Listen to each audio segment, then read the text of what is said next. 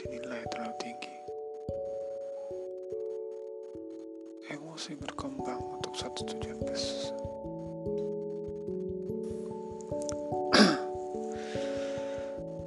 Apa itu emosi? Kenapa emosi dinilai terlalu tinggi? Emosi berkembang untuk satu tujuan spesifik,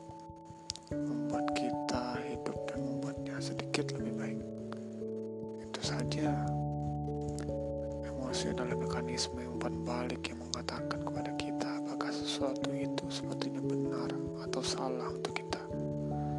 Tidak kurang, tidak lebih. Seperti halnya rasa sakit akibat menyentuh kompor yang panas mengejari Anda agar tidak menyentuhnya lagi. Kesedihan karena kesepian mengejari Anda untuk tidak melakukan hal yang membuat Anda merasa sangat kesepian lagi. Emosi hanyalah sinyal biologis yang dirancang mengarahkan Anda ke perubahan yang bermanfaat.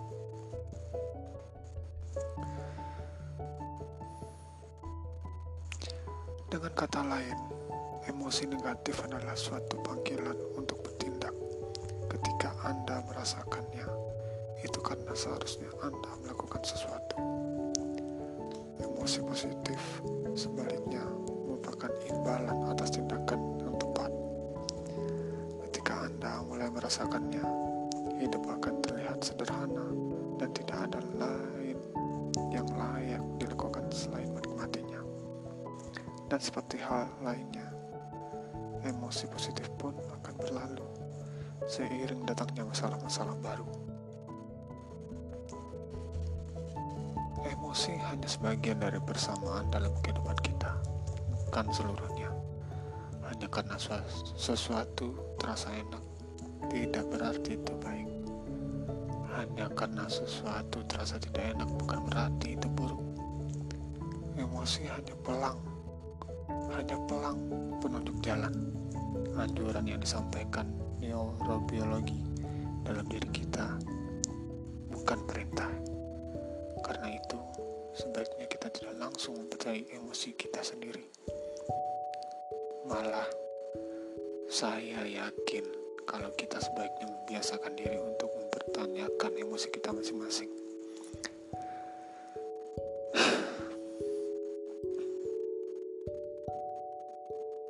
Banyak orang diajari untuk menekan emosi mereka demi berbagai alasan pribadi, sosial, atau budaya, terutama emosi negatif.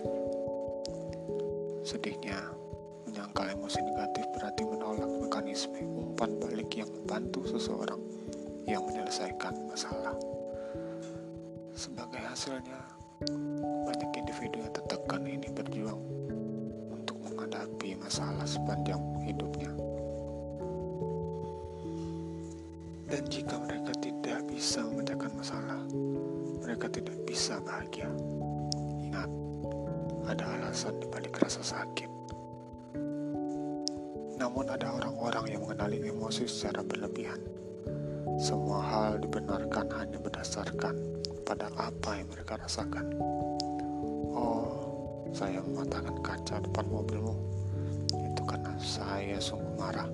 Saya tidak bisa menahannya atau saya keluar dari sekolah dan pindah ke Alaska hanya karena rasanya itu keputusan yang tepat. Pengambilan keputusan berdasarkan intuisi emosional tanpa dipandu penalaran agar tetap pada jalurnya biasanya membuat sesak pada akhirnya. Apakah Anda tahu siapa yang menyadarkan seluruh hidup pada emosinya? balita, dan anjing. Anda tahu, selain balita dan seekor anjing, tahi pada pa, tai pada karpet. Obsesi dan perhatian yang berlebihan terhadap emosi akan menggagalkan kita pada alasan sederhana, yaitu bahwa emosi tidak kekal.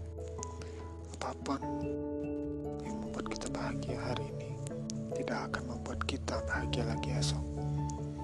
Karena biologi, kita selalu membutuhkan sesuatu yang lebih.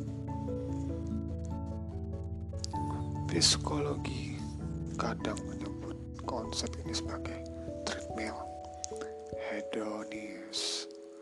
Idenya adalah bahwa kita selalu bekerja keras untuk mengubah situasi hidup kita, namun sebenarnya kita tidak pernah merasa sangat berbeda.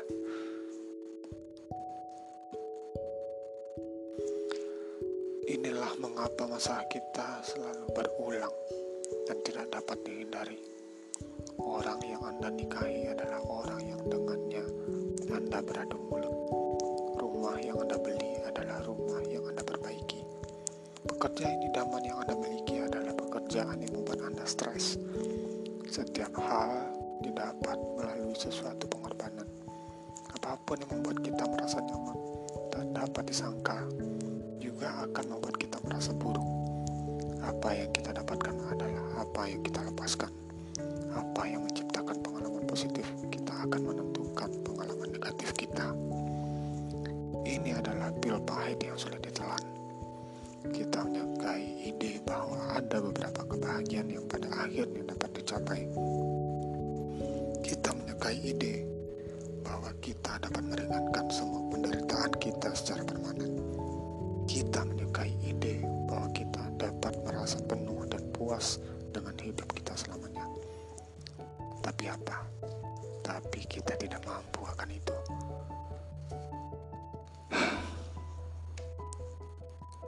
Seperti itulah emosi yang dinilai selalu tinggi oleh orang lain. Bagaimanapun itu, semua ada pada persepsi masing-masing.